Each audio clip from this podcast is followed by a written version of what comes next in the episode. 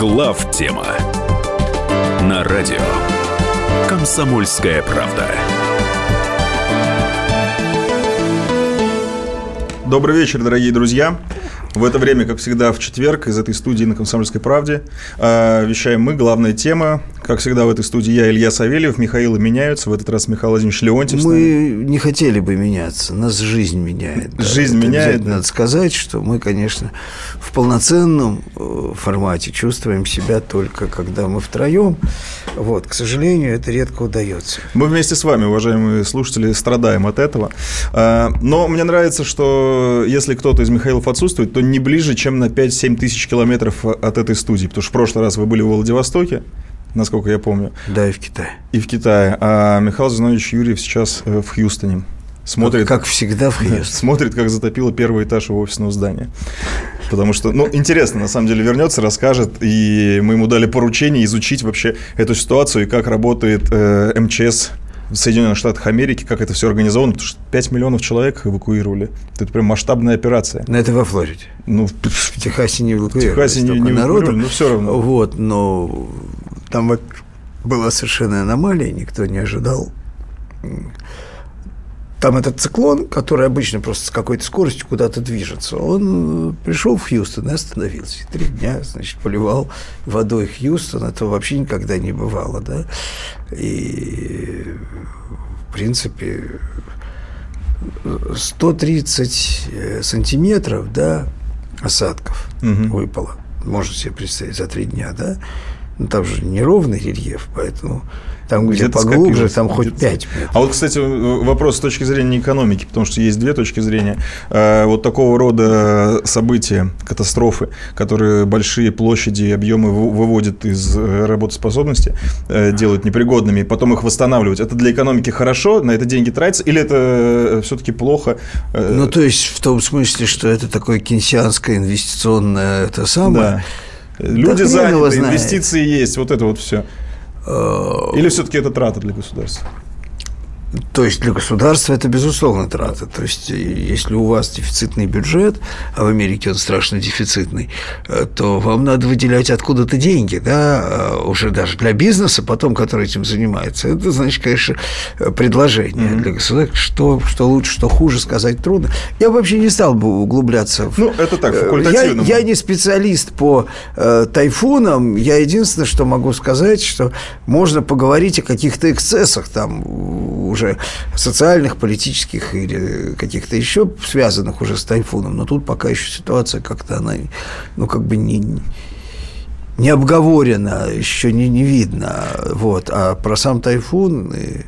Ну, это, мне кажется, в других новостных программах сказали. А, да, вы по тайфунам не специалист, но в международной политике немножко разбираетесь. И предлагаю начать с темы, которые сначала Владимир Владимирович затронул. Потом Госдеп сегодня подтвердил. Я по поводу миротворческих сил на Но востоке это совсем Украины. уже. Это, конечно, внешняя. С одной стороны, это самая глобальная и самая внешняя политика, а с другой да. стороны, Украина не является для нас, э, строго говоря, внешней политикой. То, что она стала внешней политикой, это как раз и есть проблема. Это корень проблемы. Она должна была быть внутренней. Должна была, обязана оставаться была внутренней. Вот, по сути своей. По форме, конечно, хорошо бы, но хотя бы по сути. Но вот, вот. эти разговоры по поводу миротворческих сил, которые звучат и с той, и с другой стороны, стороны, можно это называть зародышем консенсуса между нашими... Это можно называть чем угодно. И зародышем консенсуса, и способом довести ситуацию до следующей, значит, э, до следующего уровня эскалации. Это как карта ляжет. Да? Э, я не могу сейчас, и никто, наверное, не может точно сказать, как это будет развиваться, потому что э, администрация Трампа подозревается в поисках попыток наладить отношения с Россией, все время подозревается. И даже публично подозревается при всем э, дикой пакостности наших нынешних отношений подозревается даже Кремлем, в общем, в официальных комментариях. Вот. Другое дело, опять Что? же, вопрос, насколько она вообще дееспособна в целом, насколько вообще дееспособна политическая система Соединенных Штатов в решении вопросов, э, выходящих за рамки внутренней гражданской войны. Потому что когда у вас внутренняя гражданская война, вспомните внутреннюю гражданскую войну в России, например, или внутреннюю гражданскую войну в тех же самых США. Внешняя политика, как правило, на втором плане и является прикладной частью. Но это да? все проявление этой внутренней гражданской да, войны. Да, при том, что страна от этого не становится, еще раз говорю, она не становится менее могучей сразу – сразу не становится, mm-hmm. потом может стать. Но вся могучесть идет, э, значит, на самоуничтожение в основном. Что я хочу сказать, что надо вспомнить, вот когда мы говорим о миротворцах, давайте начнем все-таки сначала, да, то есть с, с самого содержания. Значит, в чем заключается противоречие? Очевидно, это противоречие глобально, потому что говорить о том, что все согласились, что да, нужны миротворцы, наконец-то, ах, какой прорыв, это довольно смешно потому что все согласились, что на территории должны быть войска. Только мы говорим, что это наши войска, а наш противник говорит, что это его войска. Это ситуация нормальной, обычной войны. Да, но слово «войска» это консенсус. Да, консенсус здесь он относительно. Консенсус в том, что они друг друга стреляют. Вот. Не дай Боже. В данном случае речь идет о том, что Россия представила концепцию, где войска должны быть на линии разграничения враждующих сторон. Значит, а Украина настаивает на том, что войска должны быть на оккупированной территории. То есть эти, эти миротворцы должны контролировать э, оккупированную территорию. Во-первых, есть две функции миротворческих войск, они различаются. Они иногда стираются, но в принципе они должны различаться. Это войска разделения, которые обеспечивают мир. Угу. Они, конечно, имеют очень ограниченный, но силовой мандат они имеют. Или войска принуждения к миру, которые имеют практически неограниченный силовой мандат. И, по идее, они должны превышать в своей, э, значит, мощи любые другие силы, находящиеся на этой территории. Но судя по Значит, высказываниям... Еще один момент. В украинской концепции это вообще не миротворцы. Это иностранные оккупанты, действующие в, э, в интересах украинского режима, поскольку речь идет о том, что они должны как бы деоккупировать оккупированную территорию, которую не может деоккупировать Украина. Вот, э, значит, ведущая долгую победоносную войну с Россией, последние, по-моему, 400-500 или даже тысячу лет, но вот никак она не может здесь справиться. Вот, значит, это, это просто альтернативный подход. Но все прекрасно понимают, американская страна, если у нее есть какое-то желание что-то сделать, тоже понимать, что единственный возможный вариант везде. Но если мы возьмем постсоветскую территорию, мы можем взять любую территорию, где существовал внутренний гражданский конфликт. Войска могут существовать там и находиться только с согласия обеих сторон. Эти стороны должны быть признаны сторонами конфликта. Даже если кто-то будет продолжать демагогию о вмешательстве России, поддержке ей, там, повстанцев, террористов и так далее, есть сторона конфликта. Это было в Абхазии и Южной Осетии. Причем формулы были разные. В Абхазии одна, в Южной Осетии другая, в Приднестровье третья. Э, вот. Но там, где войска эти входили, они были, имели некий легитимный международный мандат. И этот мандат базировался на признании вот этим самым международным сообществом, которое санкционировало нахождение там миротворцев, да, он э, они признавались двумя враждующими сторонами. Чего на Украине они не равные. Нет. Например, Запад не был и сейчас не готов признать ни Абхазию, ни Осетию. Все говорят про территориальную целостность Грузии, территориальную целостность Молдовы, но сторонами конфликта внутреннего они признаны. На Украине да? сейчас этого нет. На Украине Сторон, это, это является нет. частью Минских соглашений. На самом деле Минские соглашения очевидным образом признают э, республики стороной конфликта. И вообще главное в Минских соглашениях, быстро кончу, что формально ни Соединенные Штаты, ни Россия не являются сторонами конфликта, а сторонами конфликта это гражданский конфликт в нашей трактовке, да, ну и в принципе гражданский конфликт между э, внутри Украины, да, но реально сам конфликт генетически, политически и содержательно – это конфликт Соединенных Штатов, их союзников Запада, то есть их сателлитов, с Россией. Друзья мои, мы эту тему продолжим после небольшой паузы. Я предлагаю вам присоединиться сейчас конкретно по этой теме, по Украине, по миротворцам. 8 800 200 ровно 9702 – это телефон прямого эфира. Писать вы можете в WhatsApp и в Viber 8 967 200 ровно 9702. Э, присылайте туда свои сообщения, мы их обязательно прочтем. Будут интересные. Пока прервемся ненадолго, потом продолжим.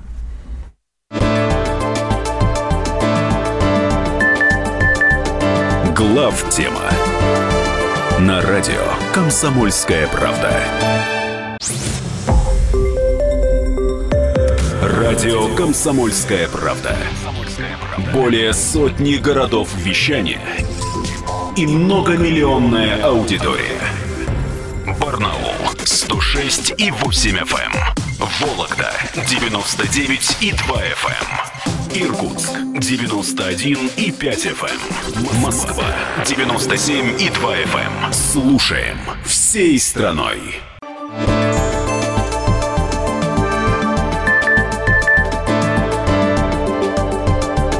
Глав тема на радио Комсомольская правда.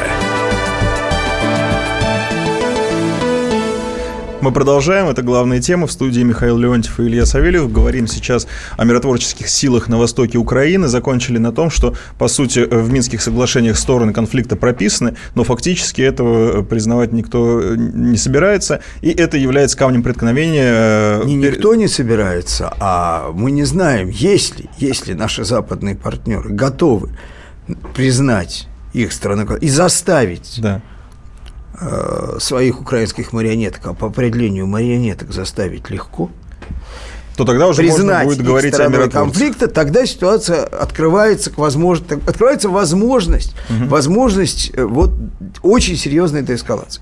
Значит, вернемся к началу. Еще раз говорю, не поняв не, никак не согласившись в неких фундаментальных предпосылках, говорить о деталях невозможно. Да? Э, опять же, я слушателям, зрителям могу сказать, что они не обязаны соглашаться со мной, но если они не обязаны не согласятся со мной, то вся остальная логика моя не имеет смысла. Для них, во всяком случае. Для меня имеет. Вот. О чем речь идет? Этот конфликт был сконструирован и к нему последовательно Соединенные Штаты шли с момента распада Советского Союза. Это известная концепция, что нельзя допустить возвращение Украины в российское пространство. Это Бжезинский формулировал. Я сейчас не буду повторять все это. Вот люди, в общем, э, внимательно за этим следящие точно помнят, а остальным я не успею все повторить. Но пиком этого конфликта был государственный переворот, который устроили на Украине – руками Соединенных Штатов. Это была целенаправленная деятельность. Это готовились боевики, готовились провокации, готовились люди, которые готовы были их обслуживать. Да? Осуществлялась целенаправленная деятельность э, пропагандистского, культурного характера и так далее. Его готовили. И когда это произошло, было очевидно, что это сделали люди, которые хотят просто сломать э, тот Э, тут исторически говорят, что Россия нарушила статус-кво, там, э, аннексии Крыма, еще чем-то. Статус-кво нарушили американцы. Они нарушили ситуацию, при которой они, постоянно поддавливая Россию, постоянно вторгаясь в сферу ее интересов, там, в Восточной Европе, так далее, продвигая НАТО, продвигая военные угрозы, продвигая асимметричную угрозу по отношению к России, причем лживо тогда рассказывая, что это не против России, теперь у них счастье, они теперь могут рассказывать, да, ребята, это теперь против России. Надо же, а кто-то думал раньше по-другому. Вот. Они просто вторглись в пространство, в зону исключительных российских исторических, геополитических, экономических интересов, и не просто интересов, ответственности. И вот причем у меня был разговор, варварски. я его просто вкратце передам с тогдашним послом Макфолом. Он уже уезжал, это было в Сочи, и там никого особенно не было, да. Вот, я ему говорю, вы же понимаете, что это такое? Это самовоспроизводящийся конфликт, который придумали люди, которым это крайне выгодно. Им нужна игрушечная холодная война. Игрушечная в том смысле, что мы не являемся противником в холодной войне. Нету противостояния систем. К счастью или к сожалению, нету. Россия не является угрозой для Соединенных Штатов. Соединенные Штаты все делали, чтобы быть угрозой для России.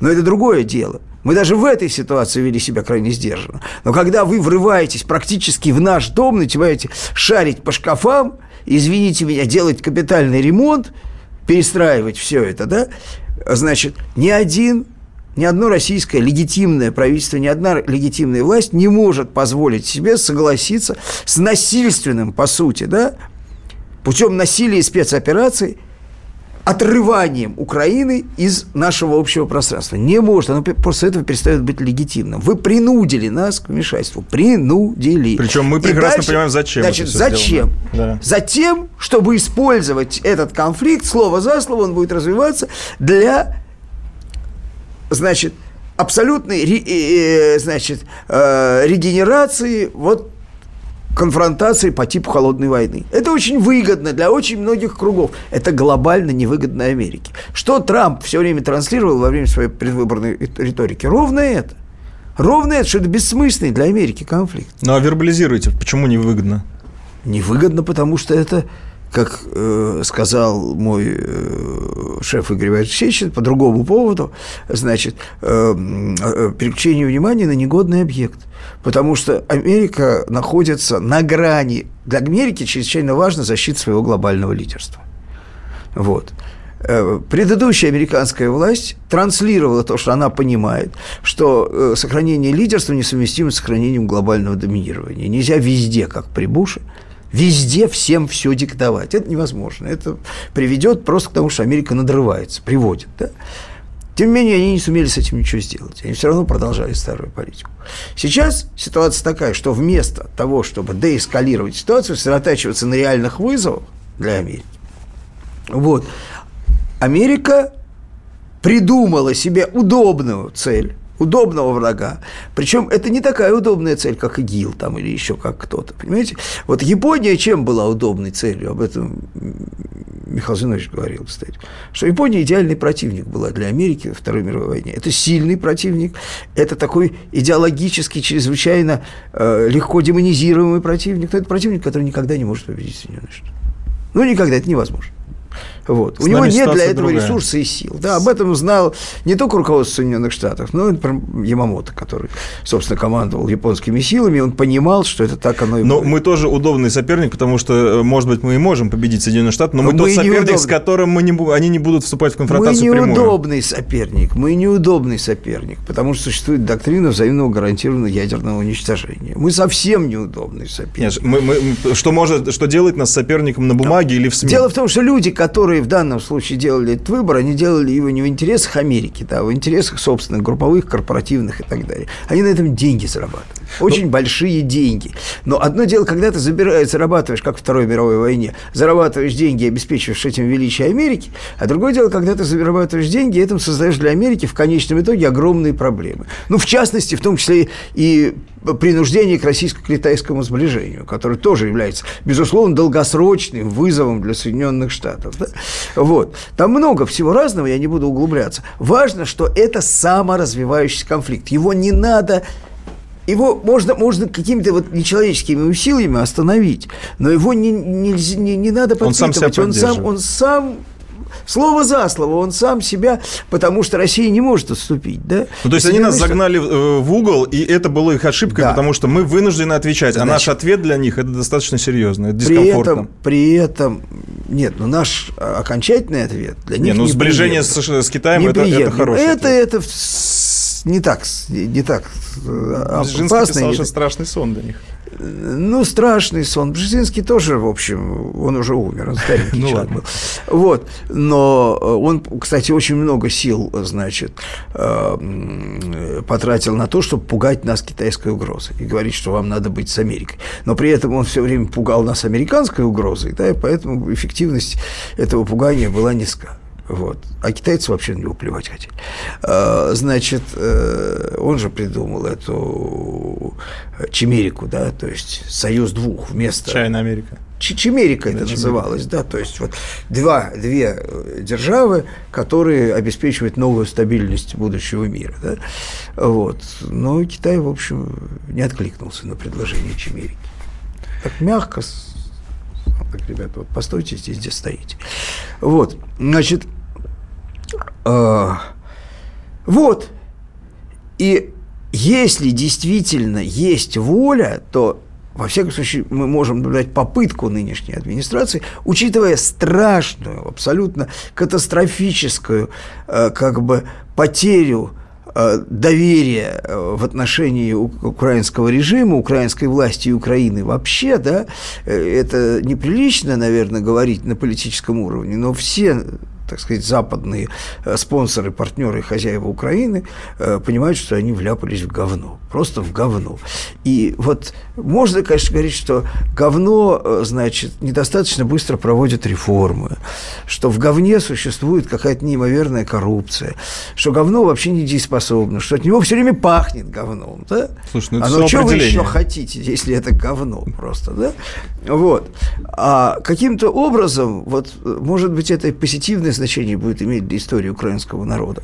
Вот в процессе этих действий там произошла какая-то э, такая очень четкая абсорбция говна, которая все всплыла наверх, которая стала доминировать. Э, ведь еще одна проблема. Представь, все миротворцы станут э, где-то, значит, между республиками, обеспечив мир. То есть даже дело не в мире. Дело в том, что гарантии от внешнего вмешательства во внутренние дела вот этих самопровозглашенных Донецких республик. Да? То есть они могут жить своей жизнью. Они должны быть гарантированы, что украинская полиция, украинские спецслужбы не будут осуществлять свою деятельность на их территории с точки зрения наказания, там, поимки э, участников боевых действий, да, например. Да? То есть очевидным образом они, наверное, это не будут делать на территории Украины. Но дело в том, что территория Украины разделена как бы военно-силовым э, путем, а большая часть людей, не приемлющих нынешних киевских решений, так или иначе, в той или иной степени, во всяком случае, которые мы никогда по доброй воле не согласились с существованием внутри этого режима, проживает на той территории Украины, которая, которая украинская. Прервемся ненадолго. Глав тема на радио Комсомольская правда. Радио Комсомольская правда. Более сотни городов вещания и многомиллионная аудитория. Иркутск 91 и 5 FM. Эм. Красноярск 107 и 1 FM. Вологда 99 и 2 FM. Эм. Москва 97 и 2 FM. Эм. Слушаем всей страной.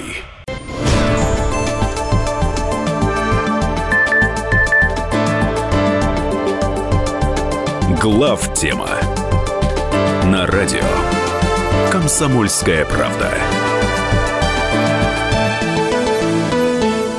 Это главная тема. Мы продолжаем. В студии Михаил Леонтьев и Илья Савельев. Разговариваем про миротворческие силы э, на востоке Украины и про то, как это вообще возможно и достижимо ли. Ну вот для примера. Для примера, значит, э, э, есть такой модель, мои сербские друзья, кстати, сразу практически, как начался конфликт на Украине, такой уже в достаточно кровавой фазе, они сказали, ну что здесь делать? Здесь ничего нельзя придумать, кроме Боснии. Это надо понимать, что вот это боснийское разделение Боснии и Герцеговины э, на две зоны, то есть исламо-хорватскую как бы федерацию, да, и республику Сербска, не путать с Сербией, да, это mm-hmm. автономия внутри Боснии. Автономия, которая обладает полностью внутренней автономией. Что касается там внешней политики, я не очень уверен, что у Боснии и Герцеговины есть какая-то внешняя политика, она ей вообще нужна.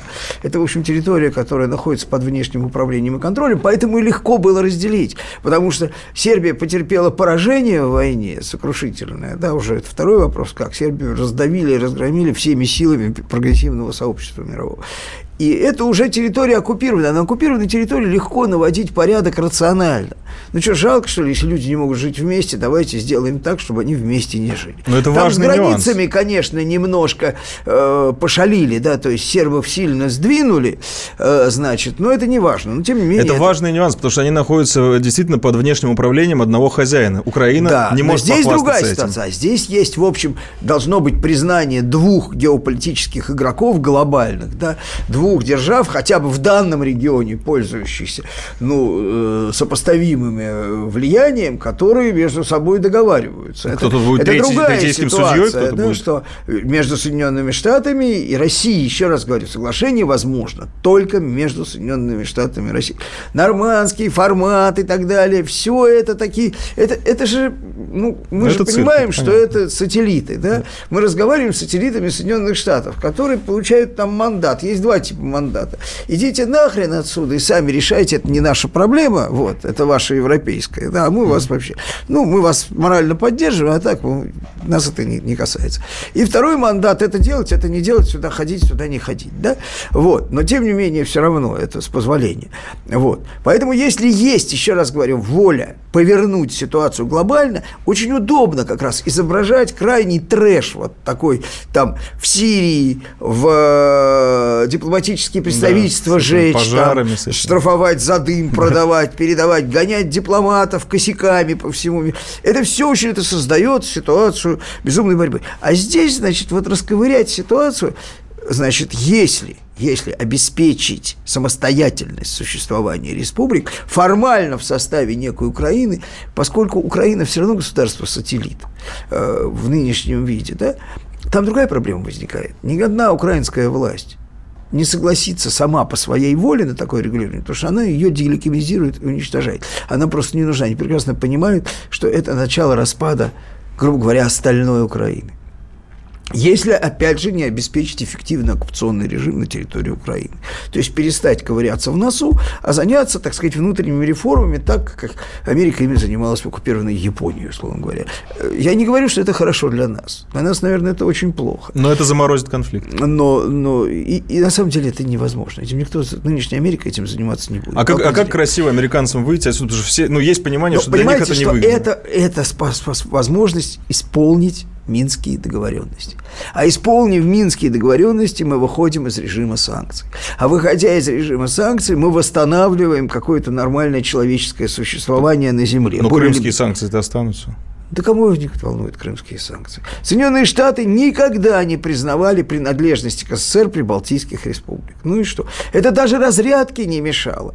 И совместным полетом в космос, целованию в губы Горбачеву не мешало, да? Потом все распалось. Вот, но ну и что? Ну и кто вас просит? Мало ли. Мы можем для симметричности не признать присоединение Пуэрто-Рико. И считать ее, можно даже организовать небольшую группу пуэрториканской оппозиции где-нибудь там. Даже демонстрацию где-нибудь в Сокольнике провести. А, может быть, телефонный звонок возьмем какой? Давайте, давайте. Олег из Каширы нам дозвонился по миротворцам. Да, да добрый вечер, да, в Москве. Михаил и ведущий, добрый вечер. Ну, вы знаете, Михаил, конечно, вся трагичность в чем? Понимаете, мы 400 лет были разорваны татаро-монгольским и польским игом, да, и 400 лет мы вместе. И вот как нас можно считать разным народом? Я как Шевченко послушал, у меня волосы дыбом стали, что мы разный народ.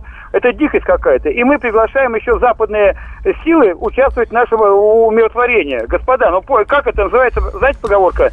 Тетя, тетя Кошка, приходите нашу мышку покачать.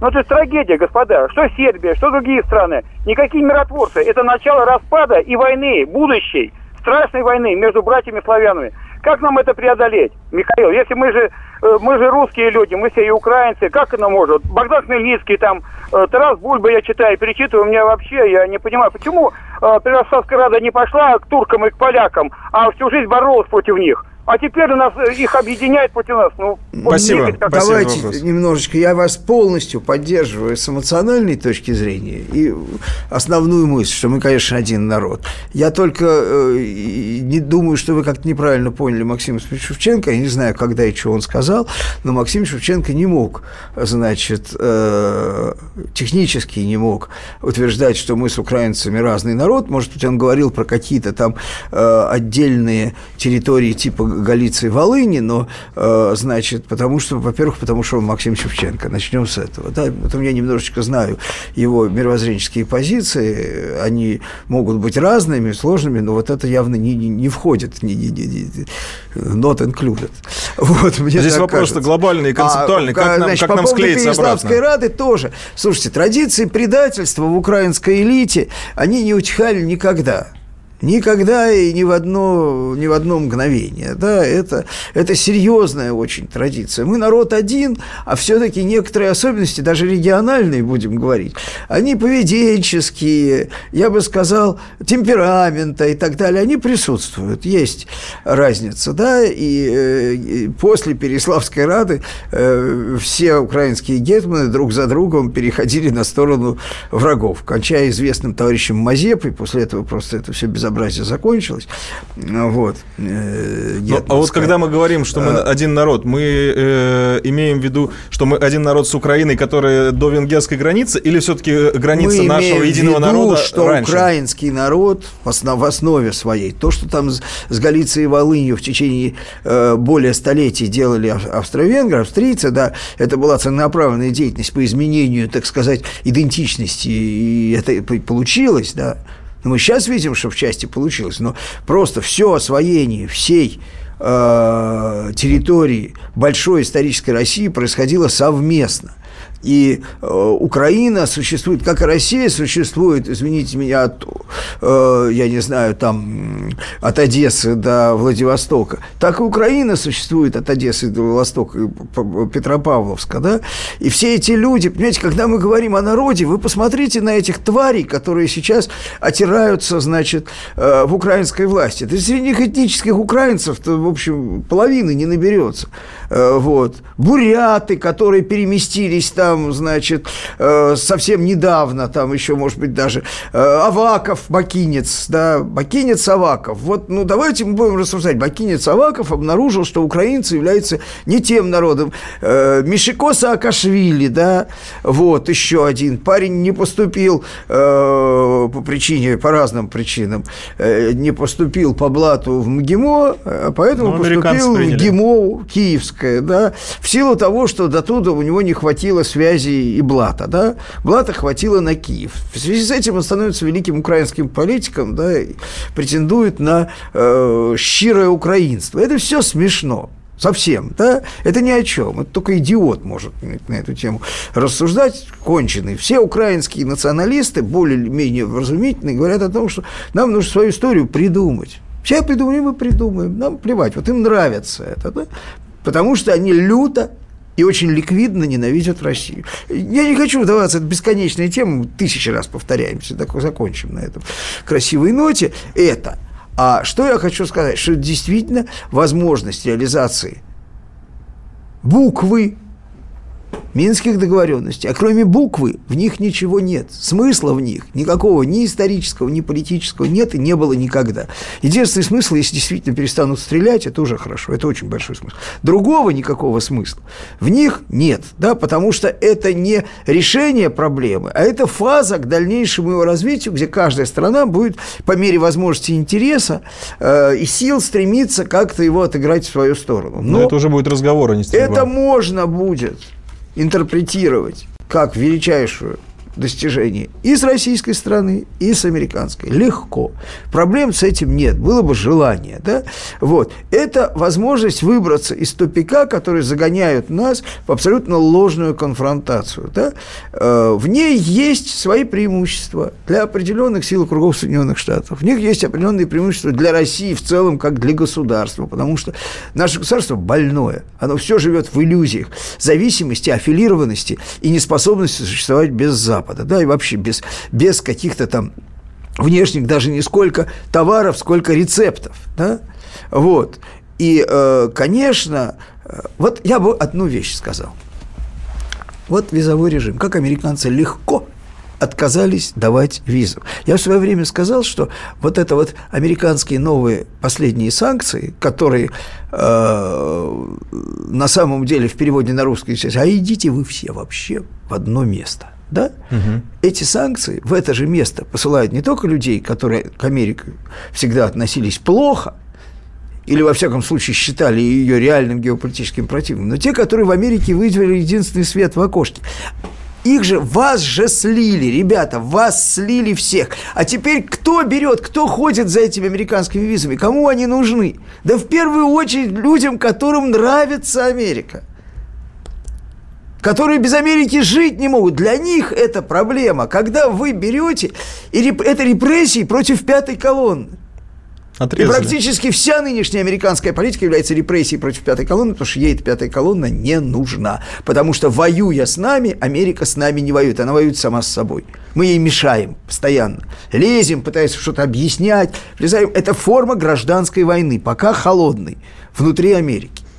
Да, и э, вот эта ситуация с визами яркое тому подтверждение, потому что пятая колонна действительно не нужна, если все дело, вся заваруха происходит за тысячи километров отсюда.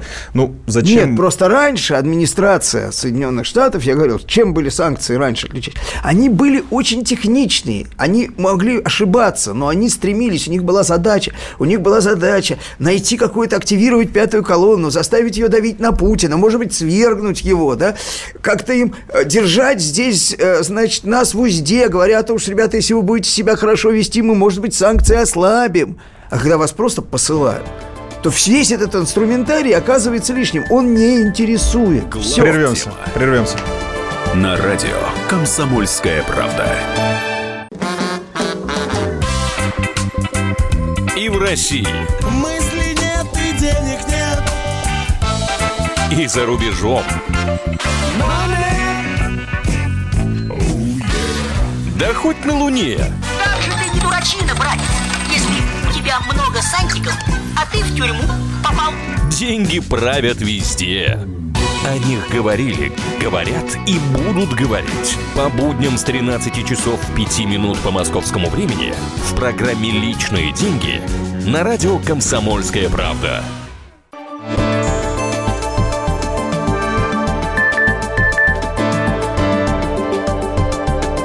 Глав тема на радио Комсомольская правда. Михаил Леонтьев и Илья Савельев в студии. Это главная тема. Мы продолжаем. И теперь хотелось бы перенестись из-за границ нашего государства в пределы э, Садового, даже бульварного кольца. Вот э, смотрите, в День города зоны Кремля практически. Даже практически зоны Кремля. 9 и 10 сентября в Москве прошел День города. Власти города подарили жителям такую, э, как здесь пишут, не парк, а игрушка, э, парк Зарядья. Но последствия, как после большой пьянки, 10 тысяч растений уничтожены разбит стеклянный купол. А, крыша над филармонией, кто-то туда кинул камень. В общем, весело провели один День камень. города. Один. Ну, слава камень богу. один. А кто, и какие-то разбиты фонари. Но самый страшный ущерб нанесен растениям. 10 тысяч растений да. вырвали, Вытоптали. знаю, утащили, вытоптали. Ну, я представляю себе, что можно вытоптать траву и мох но вытоптать деревья довольно трудно. Даже э, будучи, значит, обладая крайними способностями к вандализму, значит, во-первых, я хочу заметить, что 9-10 туда ходили люди, значит, э, по пропускам. Ну, я думаю, Владимир Владимирович вряд ли этим занимался, вот не вытаптывал. Я, нет, ну, я думаю, что, во всяком случае, организаторов, э, значит, и хозяев парка вряд ли хватит смелости обвинить Владимира Владимировича и сопровождающих лиц в вытаптывании таких масс зеленых насаждений. Это, конечно, конечно, радикально, но и потом это не очень, не очень верится все-таки. Все-таки народ культурный ходит по дорожкам. То есть здесь все происходило 10 У меня в силу знакомства с практикой работы любимой мной московской мэрии возникает ощущение некоторое, что не все 10 тысяч насаждений были вытоптаны. Некоторые были даже не, не все, посажены? Да, потому что я помню, например, как меняли плитку которая в конце концов кончилась гранитом. Вот давайте мы теперь расскажем, что вытоптали плитку. Примерно так и было, она вытаптывалась. Значит, следующий этап будет вытаптывание гранита. Я думаю, за сколько времени московские вандалы вытопчут гранит, а также как выковыривают ее на строительство собственных там сооружений, дач, бастионов, я не знаю, что они будут строить, надгробий. Ну, смотрите, какие у нас великаны живут в Москве. Гранит вытаптывают, деревья вытаптывают. У меня есть нехорошее подозрение, так. что э, значительная часть была как бы вытоптана до того. Вот эта вот фраза замечательная. Для замены придется покупать 10 тысяч новых растений. Угу. Ребята, ну их же опять вытопят. Народ-то так быстро. Если народ вандалы, то он так быстро явно не перевоспитается. А, э, значит, поэтому есть перспектива, если мы каждые три дня будем покупать 10 тысяч новых растений, плитка отдыхает. Ребята, можно закончить уже с, с гранитом и перейти на озеленение. Потому что вот идея вытаптывания пока еще не, не, не приходила в голову, значит, э, в нашей муниципальной практике. Вот. То есть вы намекаете на то, что надо э, народу, москвичам перестать заниматься самобичеванием, потому что многие расстроились, дескать, в каком обществе ну, мы живем. вообще надо сказать, что народ склонен. Я не знаю про Москву, я никогда не видел такого в Москве. Вот как только в Москве стали делать, кстати, красивые стеклянные, не, не, не какие-то вот эти самые э, помойки такие, как это называется, конуры собачьи, да, а красивые стеклянные э, остановки, да. их практически довольно быстро перестали бить. Да. Ну, да. потому что вот если что-то стоит грязное, замызганное и похожее на сельский сортир, то на нем надо написать, ну и потом использовать его по назначению, в конце концов, рано или поздно. А если не похоже, то как-то не всегда. То есть, вот. Но вот, например, я говорю, в Владивостоке народ там, у нас есть некое административное здание, которое, вокруг которого, в самом центре, которое, вокруг которого территория приведена, в общем, в некое такое эстетическое, в общем, достаточно приличное состояние. Там есть забава местной молодежи, они швыряют камни в фонари. Остановить это невозможно. Ну, невозможно. Это ментальность. Поэтому смириться. всяко может быть, но не в таких количествах. Ребят, надо все-таки держаться в своей отчетности, держаться реальности за такое короткое время такой колоссальный ущерб могли нанести только организаторы. Значит, он был там все-таки заложен. Я, я еще раз говорю, я не знаю. Но вот мысль эта невольно возникает, особенно на фоне э, остальной общей практики. Потому что парк, правда, очень хороший. На мой взгляд, парк это уникальный. правильная идея когда вот вместо того, чтобы устроить какой-то старый новодел, там, ну, не говоришь, вот с Кремлем, зона, да, и так далее, да, там строить какие-то э, новорусские, старорусские, значит, э, лофты для выставочной деятельности, э, это же вообще традиция очень многих городов, подвергшихся по разным причинам воздействию антропогенному да, человека. Берлин, например, да, там он Потсдамер внутри. Такая современная зона, да. И тогда у вас, у вас э, то, что является действительно историческим наследием, оно совершенно иначе смотрится и выглядит. Это вот у вас есть уважение к истории, это историческое здание, а остальное вот можно закрыть таким вот э, современным дизайном. Там мост вызывает некоторые Парящий? А, он не парящий. Я бы сказал, что он делает, этот мост. Но все-таки я пощажу, во-первых, себя, потому что могут опять, значит, привлечь. Вот, это, это совершенно не парящий мост. Он спорный. Мосты вообще, они должны как-то, ну, как Не, ну это эстетический уже спор, но вообще решение... Он не эстетический, он, ну, сооружение не должно быть идиотским, понимаете, как, как минимум, да, ну, вот. Решение по поводу ну, организации парка достаточно смелое, то есть наступили на горло себе в плане финансов, э, и я так понимаю, что это было личное распоряжение Путина, чтобы сделать парк, а не застраивать э, дорогостоящим ну, жильем. застроили, ну, жильем его никто застраивать не собирался, но его могли застроить э, зданиями общественно-культурного назначения, это запросто. Ну, Собственно, да. оно и застроено в какой-то степени, но, тем не менее, эти здания скорее гуманитарного характера, на них нежели не чем бизнесового, да, ну, кроме концертного зала, который там был всегда всегда, и который находится низко, и с самого начала была идея его сохранить. Просто это некая традиция, в том числе советская, это, ну, я не знаю, музей советской эстрады, да? Вот. А, вот. Вот, но вот это, конечно, очень смешно. Но все равно. Очень смешно. А представь себе эту толпу людей, 10 тысяч человек, каждый несет себе, значит, насаждение, и вот они, значит, такой плотной массой покидают парк. Это программа озеленения. Кстати, вот э, очень хорошо с, с этой темы зарядье. И раз уж мы заговорили о таком локальном управлении, перекинуться на тему прошедших по всей стране муниципальных выборов. Ну, очень уж это все созвучно. И самый главный вопрос, который ну, хотелось бы задать, вот что это за события, эти муниципальные выборы, и что мы на этих выборах выбирали, если ты приходишь на избирательный участок и смотришь на этих э, депутатов, людей, ну, в первый раз. То есть ты голосуешь по цвету глаз, грубо ну, говоря. Вот, э, Москва, э, значит, э, вообще, если уж корректно переходить от одной темы к другой, Но она и географически Москва схожа. не является, хотя она вроде бы муниципия, она не является субъектом муниципальных выборов, или точнее местного самоуправления. У нас произошла страшная вещь с местным самоуправлением. У нас там кто-то победил, какие-то политические силы, мы подсчитываем. Я сейчас совершенно не хочу заниматься э, историей победы Единой России или победы оппозиции на этих выборах, да, и какой оппозиции, как это все. Это все маразм. Вот это все полный маразм. Потому что вот гражданское общество, гражданское самоуправление начинается с местного самоуправления но именно потому, что оно не политическое. Местное самоуправление настолько должно быть местным, что люди должны ну, практически знать ну или через одного человека знать всех, кто участвует в этих выборах, и относиться к ним с точки зрения своего бытового человеческого опыта. Может человек этот заниматься эффективным обустройством, э, канализацией, защитой, там, в том числе там, зеленых насаждений, исторических памятников, э, какими-то детскими учреждениями и так далее. Достаточно ли он для этого опытен, достаточно он для этого э, приличен, порядочен, работоспособный, есть ли у него вообще в голове что-то. Да? И с этой точки зрения, и вообще на мой взгляд, э, значит, как раз это и есть реальное обустройство жизни на Земле. Вот все национальные проблемы, культурные проблемы, проблемы организации быта, они должны решаться вот в этих общинах. Это должны быть общины, да, если они общины. Если у вас нет общины, вам не нужно никакого самоуправления, да, даже в доме. Вот я знаю в своем большом доме, где я жил, я очень долго не доверял людям, которые вот они что-то активничали, что-то им, значит, они хотели сменять управляющую компанию, потому что та была плохая. И мне как-то это все было совершенно, я почему не знаю. Никакой политики у них не было в голове вообще никакой.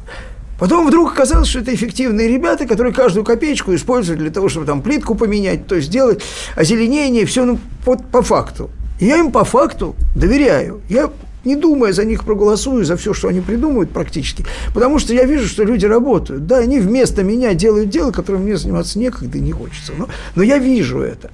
Вот. Причем здесь политика? Значит, у нас не просто местное самоуправление, значит, как-то присоединили, присобачили к политической системе, они вот через эти муниципальные фильтры какие-то, да, воткнули просто его в политическую систему, вот, вот как как перчатку гинеколога в одно место, извините.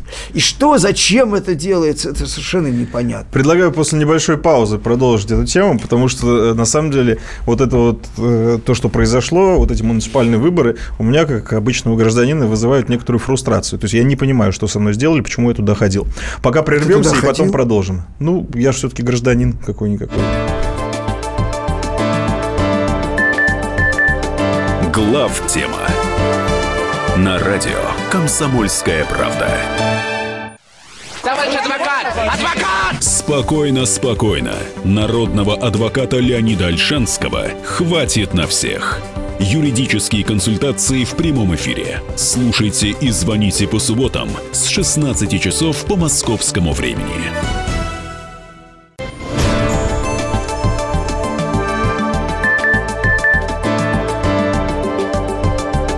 Глав тема на радио Комсомольская правда. Продолжаем. В студии Михаил Леонтьев и Илья Савельев разговаривали про выборы в органы местного самоуправления. И Я вообще... просто вернулся к той, э, собственно, политической модели, которую да. мы вот всегда с э, Михаилом Александровичем Юрьевым отстаиваем, она у нас, в общем, близкая, практически идентичная. Речь идет о том, что мы не являемся э, сторонниками всеобщего избирательного права на уровне политическом, то есть на уровне государства и так далее. Да, мы считаем, что это профанация. Я не буду сейчас повторять, я потом могу подробнее как-нибудь.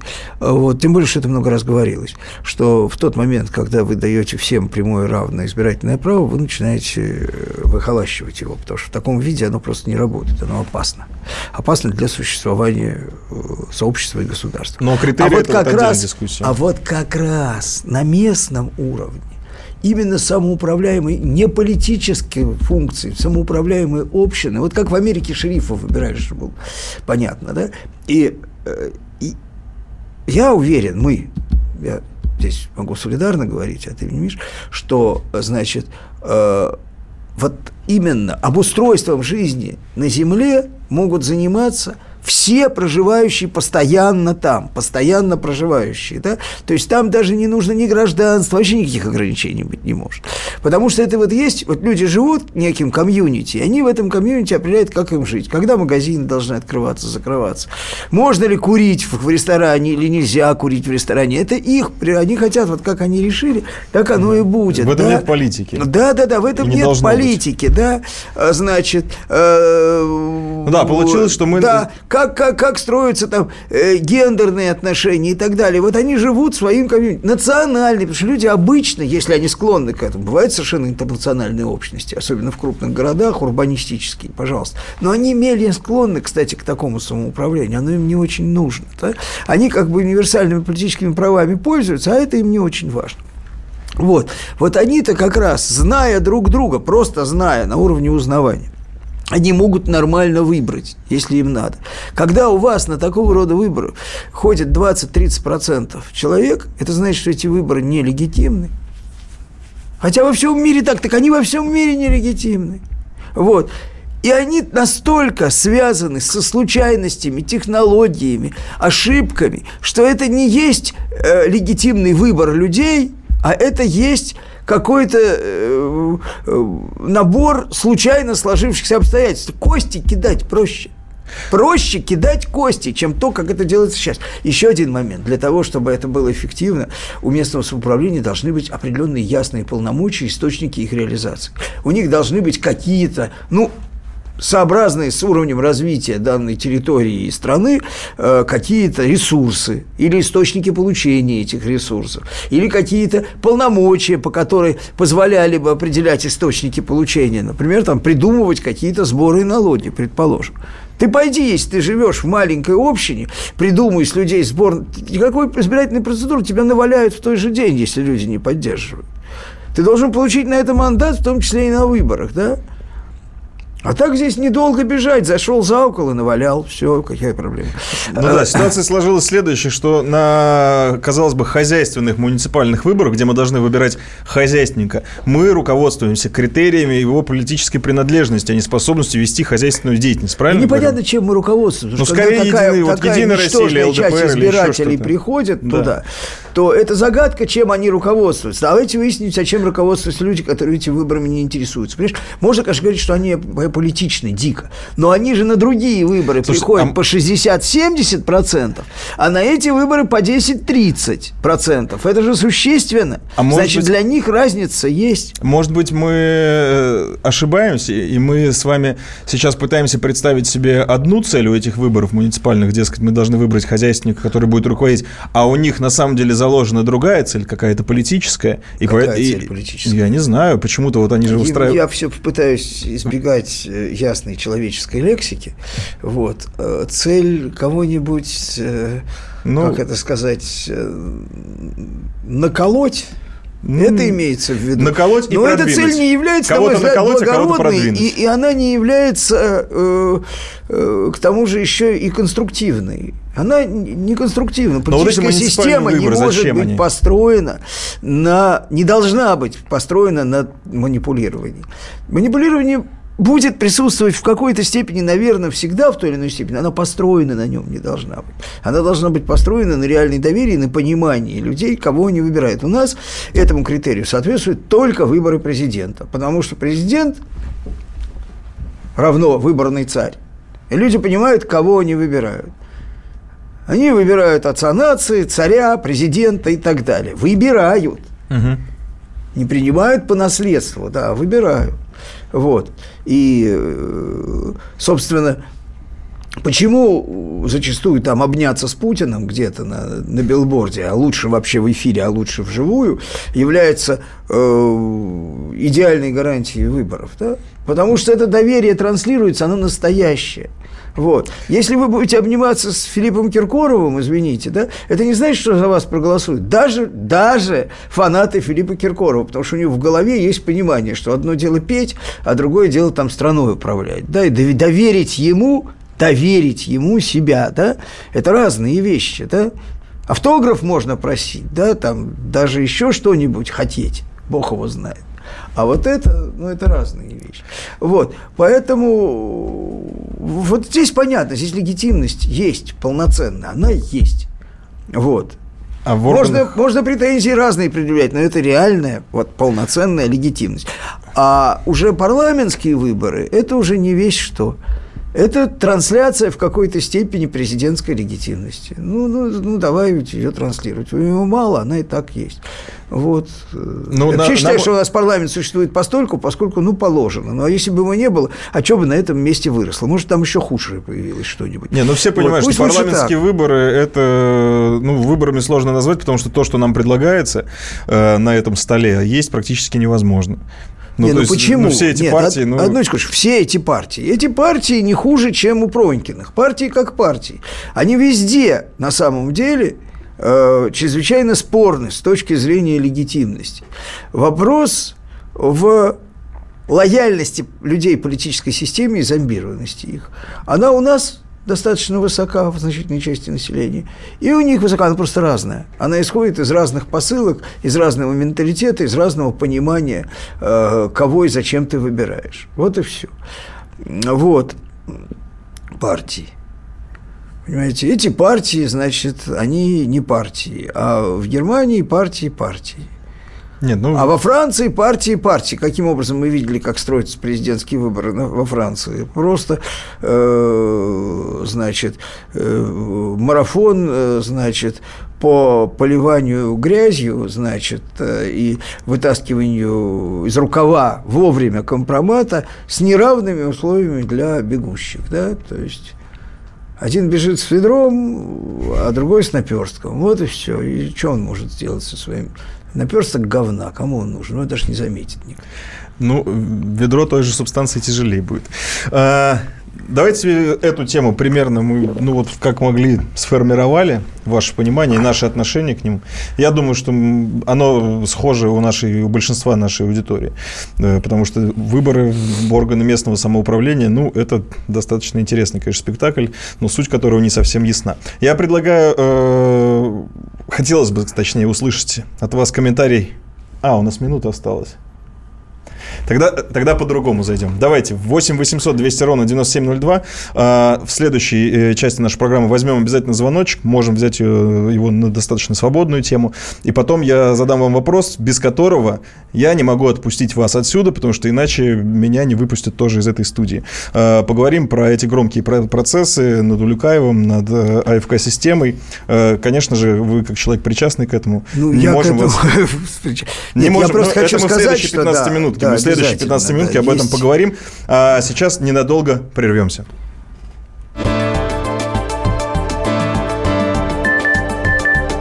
Глав тема на радио Комсомольская правда. Товарищи солдаты и офицеры российской армии. Полковник Баронец разрешает обратиться. Звоните и задавайте накопившиеся вопросы. Угроза НАТО, жилье для военнослужащих и перевооружение России. Обо всем этом Виктор Баронец знает лучше других. Программу «Военный ревю» слушайте по будням с 5 вечера по московскому времени.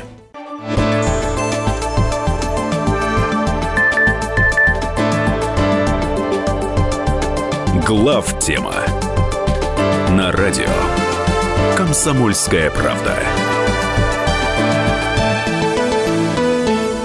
В студии Михаил Леонтьев и Илья Савельев. Мы продолжаем. И сейчас, как я уже анонсировал, э, пару комментариев по поводу дела АФК-системы и Улюкаева. И, уважаемые слушатели, так как фактура для всех, в принципе, достаточно знакомая, и все про нее слышали ну да, новостей, я хочу сказать чтобы позвонили просто, и задали какой-то конкретный вопрос. Я бы попросил не Э, что непонятно, да, вот, потому что я, да, я хочу начать с другого. Я здесь в этой студии выступаю как, э, там, не знаю, журналист, политист, публицист, болтун, но э, я специально должен сказать, что вот этот кусок относится, в общем, к моей компетенции как сотрудника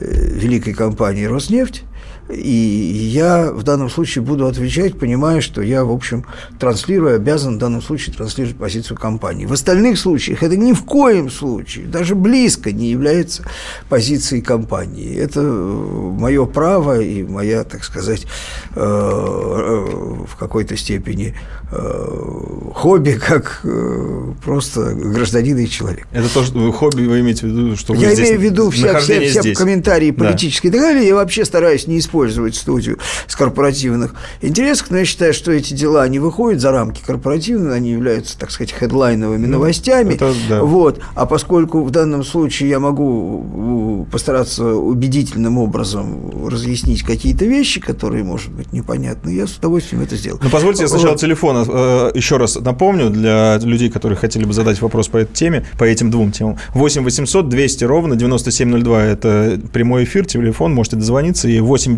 967 200 ровно 9702 – это WhatsApp и Viber. А, начнем, наверное, с АФК-системы, с да, этого начнем дела. дело, я сразу так хочу сказать, что это все-таки два разных дела. Во-первых, одно – это арбитражный гражданский процесс, в котором э, Башнефть в первую очередь и Роснефть в интересах Башнефти является стороной, вот, э, значит, другой стороной является, значит, известная очень крупная э, корпорация ФК-система. Вот, это спор о нанесении или не нанесении убытков в процессе распоряжения, значит, АФК-систем, причем не, не во всем процессе, а в одном из эпизодов да, этого процесса распоряжения АФК-системы акциями в то время, когда она числилась Э, владельцем э, контрольного пакета акций Башни. И суть претензий Роснефти в том, что э, Суть в том, что, что была проведена реорганизация, которая, по сути, была не организацией, а не, не правовым. Я сейчас просто, просто вот, вот цитирую формулировки судебного решения. А это был незаконный способ выведения активов, что активы выводились сознательно, что компания знала о том, что она распоряжается акциями незаконно, владеет акциями незаконно, и что акции должны быть переданы государству, существует прямая связь между временем проведения реорганизации и Э, последующим возвращением акций государству, вот, что, э, значит, ответчик, то есть АФК-система действовала исключительно в своих корыстных интересах, игнорируя интересы э, Башнефти, э, поскольку понимала, что акции будут переданы государству, да, и дальше есть уже признание ущерба в той части, в которой, значит, э, суд считает возможным их признать. Он признал э, номинальную сумму ущерба, а что касается пересчета валютных кредитных рисков, он часть активов пересчитал, то есть нашу правовую позицию, что мы имеем правовые основания э, пересчитывать на курсовую разницу, он признал, но не признал, что на, на эту разницу должны быть пересчитаны все, вся сумма ущерба. Да? Эта позиция спорная, будем мы ее оспаривать не будем, зависит от разных обстоятельств. Это мы уже об этом говорили. Вот такой, собственный итог. Да, сейчас речь больше идет именно о пресловутой возможности мирового соглашения, о которой говорил президент, что он значит, э, предполагает, что такое возможно, что он ни в коем случае не может и не будет вмешиваться в спор, э, тем более в судебное дело, да, но с точки зрения интересов экономики, интересов конъюнктуры экономической, конечно, хорошо бы компании значит, договорились. Мы, естественно, все услышали президента, мы сформулировали свою позицию. Наша позиция заключается в том, что мы готовы договориться, мы готовы остановиться на решении если с этим согласятся наши оппоненты, ответчики, да, готовы остановиться на решении суда и получить возмещение ущерба определенного суда, не эскалируя ситуацию дальше, поскольку это же решение суда дает все основания для дальнейшей эскалации, для дальнейшего истребования следующих убытков возможных. Тех же дивидендов, потому что если вы незаконно владели акциями, понимали, что они вам принадлежат, и действовали исключительно в собственных интересах, да, злоупотребляя правом, это все формулировки из решения суда, значит, непонятно, с какой радостью вы себе платили не просто дивиденды, а невиданные по масштабам дивиденды. Но мы согласны, что если эти дивиденды будут возвращены, эти или другие средства, значит, они как раз как бы случайно равны почти равны по сумме. Там 136 миллиардов, здесь 133 да, выведенных дивидендов. Да. Угу. Если они будут использованы на погашение задолженности, нас это удовлетворит. Мы готовы помочь АФК-системе.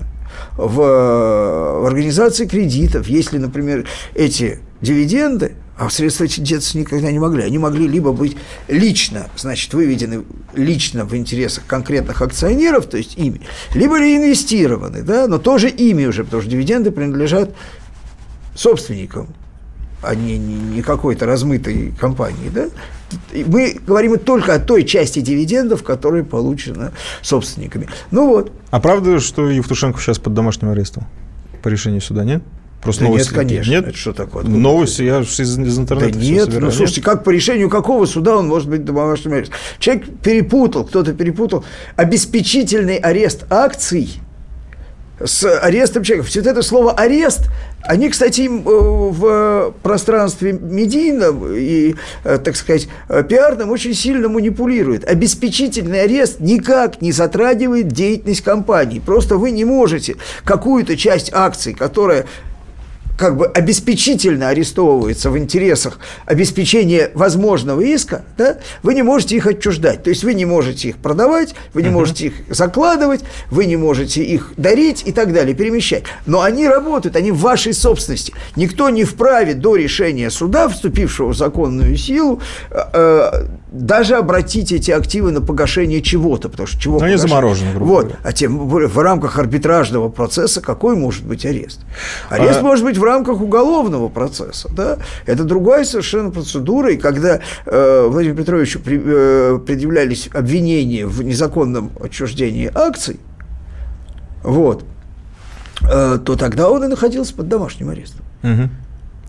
Вот. Давайте... Насколько он э, пошел, насколько я понимаю, э, в форме деятельного раскаяния акции вернул, было принято решение, но тогда не было предметом рассмотрения, собственно, сама процедура, или точнее процедуры, происходившие в процессе владения этими акциями.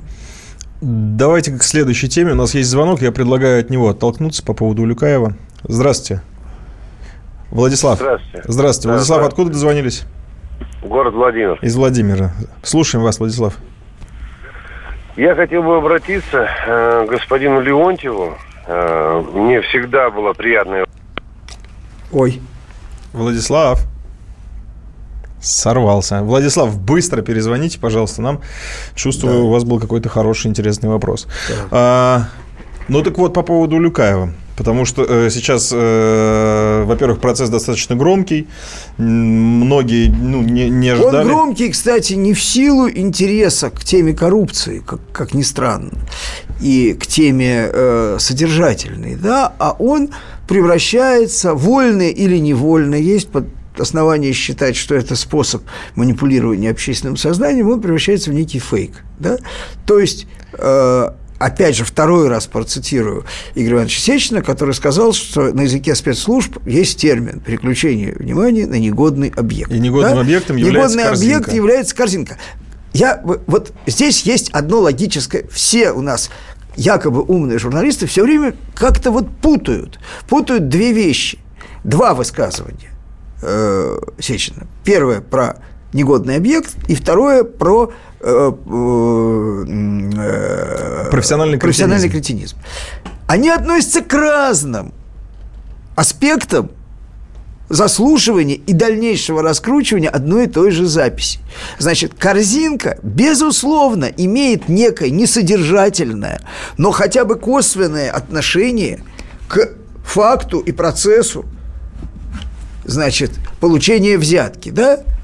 Поэтому ее существование, значит, э, оно закономерно в какой-то степени, да, но незакономерно и идиотично замена э, факта получения взятки и истории с доказ- доказыванием или недоказыванием получения взятки с этой хохмочкой вот про, про всякие корзины. Давайте продолжим после небольшой паузы, да. друзья мои. Далеко не уходите.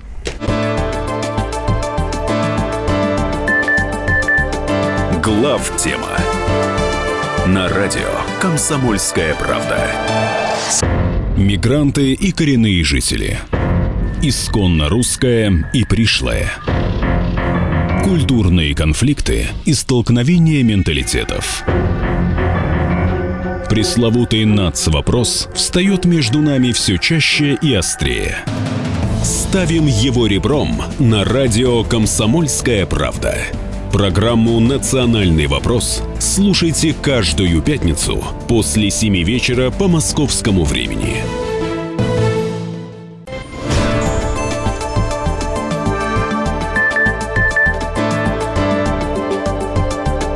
Глав тема на радио «Комсомольская правда».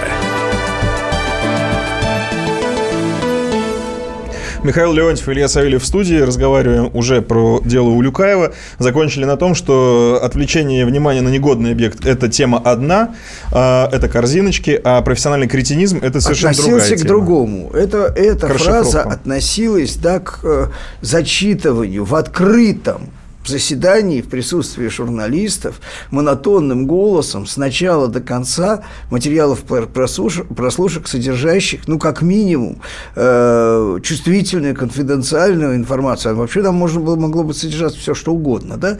Это, это было как-то совсем беспрецедентно, потому что на самом деле есть огромное количество процессов, и у нас во всякое время, в самое страшное, и в самое, что ни на есть, э, экстралиберальное, по мнению многих, где использовались оперативные материалы, причем даже на уровне гораздо более э, низком, нежели чем общение министра и главы крупнейшей в стране корпорации, да, и где обсуждались темы общеполитического, общеэкономического, корпоративного характера и так далее. Но не зачитывают таких вещей, в принципе. И очень странно, что господин Алюкаев, которого контузило его, очевидно, он уже понял, что к прошлому возврата больше нет. Он любит у нас классику цитировать. Вот, э, значит, контузило совсем, он забыл, что он был совсем недавно министром все-таки Российской Федерации, он мог бы обратить внимание на то, что этого делать не надо, он там присутствовал при этом. Ему это в голову должно было прийти автоматически. И это бы, может быть, даже его репутацию в какой-то степени бы улучшило, уж точно не ухудшило. Вместо этого его адвокат требует, значит, каких-то извинений э, от э, Сечина совершенно нелепых, да, что выглядит и, и- и лицемерно, и, и- и крайне, в общем, как-то, ну, ну, ну, дурной пиар, на мой взгляд. К нам э, Владислав вернулся давайте, из Владимира. давайте, Владислав. да. да. Алло, здравствуйте. Здравствуйте еще раз. Э, Мне очень приятно пообщаться э, с, Владимиром Леонтьевым. Очень всегда интересно его высказывания. Вот. И, ну, такие они насущные, ну, понятные всем. Скажите, пожалуйста, у меня три вопроса. Э, Два или три, можно сказать. Давайте, давайте. Да, Первый. давайте коротко Пер- так. пер- Первый. Э, Вот когда у нас, в конце концов, прекратится такая штука, когда, например, за мешок э, крупы или там за курицу людей в СИЗО сажают, а те, которые миллиарды берут, их под домашний арест, как бы, когда они могут там все свои дела это, ну, решать. Второй вопрос. Э, э, интересует, э, сейчас скажу, ну, немножко, извините, я растерялся. Э, вот у нас миллиардеры прям растут и растут. Откуда они берутся, скажите, пожалуйста? Хватит, ну, хватит два вопроса. Давайте, давайте, давайте. А, Откуда у нас берутся со второго начну миллиардеры? В общем, это понятно, откуда они берутся. Э, Берутся они, наверное, напрасно. Это, может быть, даже не вина милли- миллиардеров, потому что, ну, в Китае, например, количество миллиардеров давно уже превысило наше. Но понятно, они откуда берутся, если мы посмотрим вообще на Китай и на рост китайской экономики, вообще как это все выглядит. Да? Понятно, откуда они берутся. Они берутся потому, что, э, значит, э, формы рыночной экономики, они при э, учете там, национальной специфики, там, определенно я не говорю о безбрежном либерализме, но просто, да, они э, способствуют экономическому росту, когда у вас есть э, внятная нормальная экономическая политика. Я сейчас воздержусь от оценки экономической политики, поскольку в данной части беседы я выступаю от имени компании. Значит, ну вот, откуда они берутся у нас довольно трудно понять, потому что они как бы э, немножко вопреки берутся. Вот. Ничего плохого нет э, в росте миллиардеров. Сам по себе, э, значит, э, имущественное неравенство усиливающееся является колоссальной социальной проблемой во всем мире, не только у нас, даже в Соединенных Штатах. Но бог бы с ними. У нас на это еще накладывается определенная ментальная специфика, понимание там справедливости, история наша, поэтому шутить с этим нельзя, конечно. Но, в принципе, возможность имущественного неравенства является стимулом да, в, в рыночной экономике. Вот. У нас непонятно к чему стимулу. Понятно, что, что, что, что она является, но хотелось бы каких-нибудь других результатов достигать, кроме этого. А что касается домашнего ареста, ну, я с вами соглашусь, я совершенно не против домашнего ареста Люкаева, если он осуществляется, считается это правильно, что пока вина не доказана судом, вот, человек не виновен. Э, и поэтому, если домашний арест эффективно решает задачи э, в том смысле, что он не дает возможности человеку там, злоупотреблять Э, своими связями, э, избегнуть наказания и так далее, то это предпочтительнее, особенно если человек не совершал насильственных преступлений. А как раз особенностью действия Люкаева заключается в том, что он действовал исключительно не насильственным, была только просьба, да, просьба, убедительная просьба заплатить. Все остальное делалось вполне добровольно, да, поэтому пока может до квалификации судом преступлений совершенных, он может значит, находиться, наверное, на домашнем домашнем аресте. Это, и с точки зрения, здесь, понимаете, ведь все-таки давайте говорить, э, э, значит, э, по существу, то есть без обиняков. Это несправедливо, когда э, человека, стащившего курицу, сажают и прессуют, а человека, э, взявшего там миллионы, э, значит, держат под домашним арестом. Но здесь принимается внимание, э, грубо говоря, голос общественности, общественный резонанс, который по отношению к человеку, взявшему курицу, не принимается во внимание, потому что общественного резонанса нет. Ну, извините, нету его, вот и все.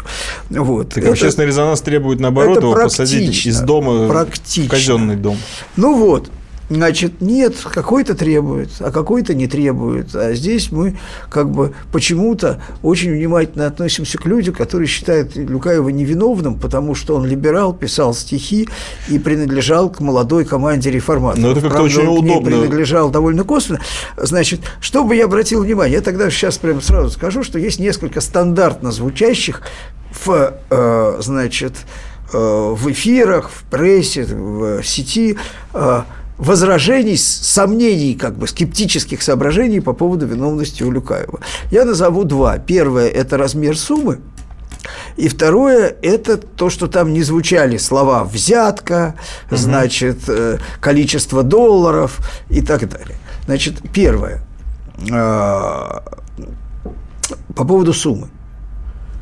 Поймите, ведь Улюкаев не был участником сделки непосредственно. Улюкаев э, требовал деньги за э, совершение действий, которые являлись его служебной обязанностью. Якобы они были сделаны слишком эффективно и быстро. Да?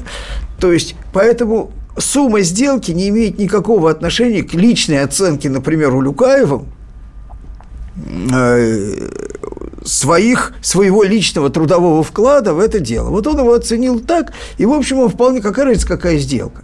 Он выполнял свои прямые служебные обязанности. Ну что ж, ну, человек, наверное, как бы соображает, что за это вот больше двушки требовать нагло, а двушка вот как раз самый раз, да? Вот. Что касается непроизнесения слов. Там звучала посылочка там и посылочка. Ну, там и, все вокруг да около. Нет, там было слово «собрать объем». Собрать да? объем, Собрать да. объем. Выполнили задачу. Там, ну, ну, слушайте, для любого психически нормального человека все действия вокруг этого дела, значит, они были совершенно абсолютно э, однозначны. И экспертиза это подтвердила. Да даже без экспертизы. Какая экспертиза? Ну, если вы внимательно почитаете стенограмму, ну, только адвокат, который э, обязан защищать любое сомнение, как бы, возможное, его это сомнение, как бы, э, вызывать, то есть э, формулировать, даже на пустом месте, потому что его функция в состязательном процессе – это, значит, защита, да, исключительно. Для этого адвокат там и присутствует. А так, на самом деле, э, там все предельно ясно, и было бы крайне просто непрофессионально в процессе оперативного мероприятия произносить слова, тем более, что Улюкаев, ну, ну не настолько он обезумел, конечно, mm-hmm. чтобы не понимать, что все пишется, даже вне зависимости, проводится оперативное мероприятие или не проводится. Вот. Э, ну, он все-таки был очень долгое время замминистром, очень долгое время. Потом он был министром, он был зампредом ЦБ э, ключевым между прочим, да, э, Центрального банка. То есть он чиновник очень высокого уровня, да, прекрасно он все понимал, он вообще осведомлен о том, как все работает. Э, мне кажется, что как раз, между прочим, в его действиях есть э, признаки неполной адекватности, во всяком случае профессиональной, и кроме, значит, наказания за совершенное деяние, есть еще одна полезная вещь. Человек все-таки в таком состоянии ума вряд ли может управлять экономикой экономикой. Угу. И ее развитием, экономическим. Развитием, экономическим развитием. Да, тем более, что Улюкаев, в общем, никогда экономическим развитием и не занимался. Он все время писал скептические стихи о невозможности экономического развития в России. Это тоже. Ну, на самом деле, вопрос-то Владислава э, звучал, ну, он как аккумулировал, аккумулировал в себе возмущение всех. Социальный, то, что дело да. и Васильевой, и так далее. И сейчас в очередной раз такой э, резонанс прикован к этому делу Улюкаева. Если он опять отсидится дома, то, я думаю, народ уже полностью разочаруется он, вообще в системе вот этой судебной Он никаким нашей. образом не может отсидеться дома в случае, если, а мы уверены, что это так оно и будет, его вина будет доказана, поскольку ну, она, лет... она, она, ну не мне, не дай Боже, мы будем вторгаться в компетенции суда да. и определять наказание. Оно предусмотрено определенной статьей э, УК, да, и если эта статья будет квалифицирована судом, то, значит, в, эти, в этих пределах он и будет нести ответственность. И здесь никаких вариантов-то быть не может. Ну, будем надеяться, потому что были другие дела, в которых мы тоже, казалось бы, все понятно. А нет. Нет, там... А нет, можно гулять, оказывается, во время домашнего ареста. Я про Васильеву. Ну, во время домашнего ареста вообще можно гулять. Э, Улюкаев, кстати, гуляет во время домашнего ареста. Но да. в э, сроки, определенные судом, исходя из понимания суда. И в места, определенные судом. Ну, наверное. Да. Да. Э, друзья, ну, будем следить за этим делом, потому что, на самом деле, оно казалось бы кристально чистым, но такая вот лакмусовая бумажка не, еще нет, раз ну, понимаете, в чем дело? Я, конечно, слышал, что, э, значит, э, пресс-секретарь суда сказала журналистам, но есть категория журналистам, которым такие вещи говорить можно только для того, чтобы их лишний раз спровоцировать на очередной поток хохма, потому что эти журналисты ничем, кроме хохма, не заинтересованы, да, что посерьезнее бы надо было относиться, да, потому что все превращается в трэш. Но если задача галочка да. там, да, бильярд, это просто просто набор. Э, но интересно, что вот вот человек звонивший, он отражал в какой-то степени, да, вот общественное, народное мнение да. по этому делу.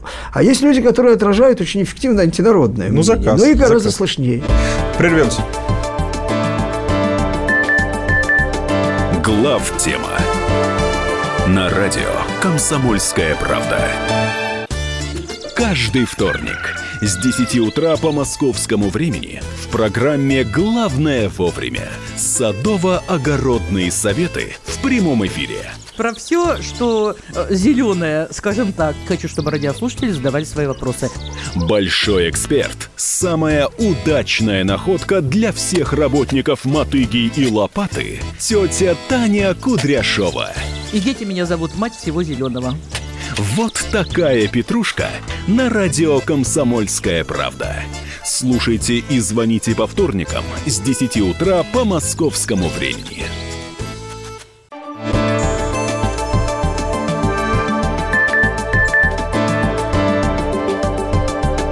Глав тема на радио Комсомольская правда. Мы продолжаем. Э, это Илья Савельев и Михаил Леонтьев. Мы в студии здесь. Э, отвлекся на WhatsApp много пишут нам, спасибо большое.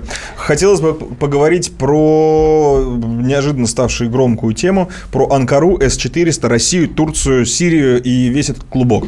Естественно, сначала э, начать с Турции, с Эрдогана и вообще с этой игры, э, которую Значит, он в очередной раз ведет, заигрывая и с НАТО, и с Россией. обстоятельствах, при всех обстоятельствах, контракт уже заключенный контракт, а он заключен да, на поставку такой ключевой системы вооружений, как э, значит, система ПРО, ПВО ПРО, С-400, это глобальная система, это система, которая закрывает небо, это не какие-то там ПЗРК или даже э, Буки, Торы и так далее, которые являются э, более ни, нижним плечом против, противовоздушной обороны, а это глобальная система защиты от э, авиационного и ракетного удара, да, причем считающаяся наиболее эффективной в мире. Э, когда Турция покупает это у России, это колоссальный удар по репутации НАТО, по НАТО вообще, по стратегическим позициям. Да? Зачем это делает Эрдоган, мы скажем, наверное. Да? Вот. Но надо понять, Турция – это ключевое государство НАТО. Турция – это не Австрия, не какая-то, не Дания, не, не Нидерланды, да, вот. Это основа южного фланга НАТО. Замечу, вся активность сейчас военно-политическая, американская, соответственно, натовская, она выдвинута в сторону Ближнего и Среднего Востока. Она туда направлена. И Турция – это как бы меч НАТО, такой мощнейший, вонзенный в Ближний Восток. И этот меч, ну не то что обламывается, но очень сильно подламывается по всем параметрам, с точки зрения взаимоотношений и взаимного доверия с НАТО в первую очередь, с европейскими товарищами. С точки зрения миграционной политики, с точки зрения социальной, с точки зрения культурной, с точки зрения военной. А, значит, турецкая армия до э, последних э, времен, когда по ней, собственно, Эрдоганом наносились системные удары, считалась самой серьезной сухопутной армии э, э, НАТО после Соединенных Штатов. То есть это вторая по дееспособности реально армия считалась, да, по способности реально воевать вот, а не просто там э, изображать низкобюджетную активность. Да? Вот. И это, конечно, очень серьезный удар. И это очень серьезное поле для игры для России. Безусловно, вне зависимости от мотивов, которыми руководствует Эрдоган, а мы их, я думаю, понимаем, мы имели опыт разный сотрудничества с э, этим конкретным политиком, и этот опыт тоже дорого стоит. Да? Вот. Но, тем не менее, существуют объективные интересы. Эрдоган, которого, безусловно, европейская элита и значительная часть американской, можно, конечно, было бы договориться с Трампом, но с Трампом уже все понятно. Да, с Трампом вот то есть не все понятно, но многое. Э, это мало что дает, да? Вот. Оно мечтает, чтобы с Эрдоганом что-нибудь случилось. И, возможно, даже значит, э, предпринимает к этому усилия. Во всяком случае, официальная турецкая позиция состоит в том, что предпринимала такие усилия. Да, с помощью Гелена, без помощи Гелена предпринимала. Я думаю, что Гелен – это вообще местоимение американского и западного э, участия в попытках свержения э, вот, нынешней турецкой власти. Вот. Другой стороной является очевидное сближение Эрдогана не только с Россией, но со своим старым геополитическим противником Ираном, что вообще является как бы полностью ломает схему суннита-шиита, которым Э, странными усилиями Саудовской Аравии присобачили Катар. Я понимаю, что саудовская монархия, саудовские, э, значит, э, семья катарскую ненавидит предельно, потому что вся аль-Джазировщина была построена на непризнании законности вот э, ваххабитско-салафитской этой самой династии, да, э, вплоть до личных выпадов. Да. Там это вам не, не политика, не какая-то высокая, не геополитика, это кровная вражда, которая утихает, э, разгорается, утихает, разгорается в зависимости от конъюнктуры.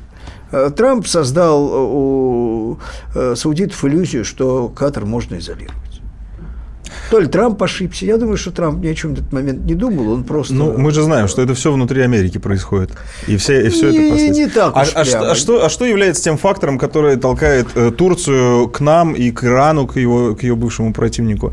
Ну, то есть это же серьезные Значит, шаги. Что является этим? абсолютное э, понимание, что Запад лично Эрдогану не союзник, что он ему враг. Вот. Э, понимание того, что они спят и видят – когда его каким-нибудь образом значит, что-нибудь случится, не будем употреблять крайних выражений, вот, э, игра э, на курдов в том числе. Соединенных Штатов не остается в последнее время э, ставки в регионе, не в большом регионе, я сейчас не говорю про Саудовскую Аравию и так далее, а вот в, в регионе непосредственно окружающую Сирию, да, э, ставок ни на кого, но Израиль остается, да, Ну, Израиль, Израиль скорее проблема. Причем, вы понимаете, как интересно? С точки зрения эффективности выстраиваемых взаимоотношений с ближневосточными игроками и остальными, Израиль является проблемой одинаково нельзя сказать, что совсем уже страшный, сейчас в меньшей степени, но тем не менее все равно страшной, э, серьезной проблемой и для Соединенных Штатов, и для нас. Но и мы, и Соединенные Штаты э, обречены на, в общем, довольно приличные отношения с Израилем. Я думаю, никуда не идем. Они, причем, в какой-то противофазе находятся, потому что с Обамой, например, у нынешнего израильского правительства были омерзительные отношения. Вот. С Трампом лучше хотя бы потому, что он не Обама. Вот. Э, с нами эти отношения ровные, ровные. И, э, кстати, между прочим, благодаря этим отношениям с Израилем Россия э, сдерживается от демонстрации своего реального военного влияния в регионе. Ну, например, эти вот бомбардировки израильские, да, мы, насколько я понимаю, просто не позволяем нашим сирийским союзникам на них адекватно отвечать. Ну, прекратить. Да, вот. И вообще удивительно, что демонстрирует нынешнее политическое руководство России, это достаточную свободу рук в политической игре. Мы ухитряемся поддерживать, ну, на редкость приличный по сравнению с тем, как это вообще у нас всегда было отношение с саудитами. При этом не обижая Катар, а наоборот, выступая... Обычно только американцам удавался такой цинизм, который опирался на абсолютную Э, силовое доминирование. Силовое, экономическое, всякое другое доминирование. У нас, нам далеко до такого доминирования. Ну, где-то в каких-то точках, в Сирии, конечно, мы с военной точки зрения, скорее всего, просто доминируем. Но, да? в Сирии но, но в регионе это вряд ли. Но тем не менее, нам надо еще понять, они все ненавидят американцев. Даже те, кто перед ними просмыкаются. Даже те, кого, кого они создали, вот эти Аль-Каиды, все ИГИЛы, это же их детище. Они готовы от них брать деньги, оружие и так далее, ездить, целоваться. Но они их ненавидят люто и в любой момент готовы воткнуть им нож в спину. В любой момент. Поэтому присутствие там – альтернативных игроков для них не просто приятно, оно им необходимо. Долгое время э, представители самых разных арабских сил и стран вот постоянно нашим говорили, куда вы делись, нам, нам вас там не хватает, вы нам там нужны.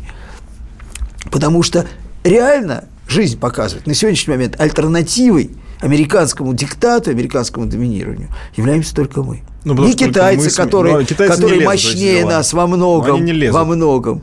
Они, они по-другому себя ведут, да. у них другой рисунок роли. Это не важно, может быть, они себя очень мудро ведут, но с точки зрения интересов игроков – они не решают тех задач, которые можно решать с нами.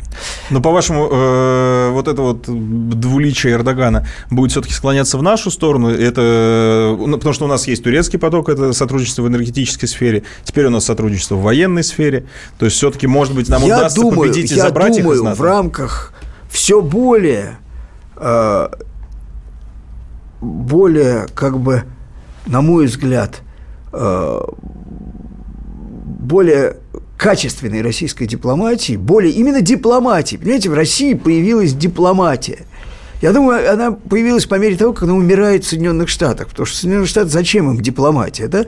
Вот Сталину не нужна была дипломатия, потому что зачем дипломатия, когда можно так приказать? Вот. А, ну, в определенной части позиций. Здесь то же самое. А у нас появилась потрясающая дипломатия. То есть умение в ситуации, когда здесь не там однополюсная, даже не двуполюсная, не трехполюсная система, а там сложнейший концерт, умение работать и разыгрывать этот концерт, в том числе, безусловно, в интересах России. Ну что ж, друзья, приятно это слышать, что наконец-то оружием стало слово, а не то самое ну, настоящее. не только слово, ну, слово тоже должно быть подтвержденное, да, под, подтвержденное да, танком Армата, да. всегда это слово имеет ну, какой-то какой-никакой вес, согласитесь? Большей части ВКС. Друзья мои, на сегодня это все. В следующий четверг я надеюсь, что мы будем в полном составе. Я в это верю, и вы верите. И оно случится. До свидания.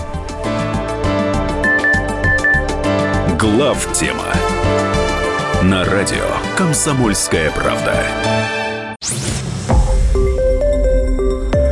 Радио Комсомольская правда. Более сотни городов вещания – и многомиллионная аудитория. Владимир 104 и 3 FM. Пермь 96 и 6 FM. Ижевск 107 и 6 FM. Москва 97 и 2 FM. Слушаем всей страной.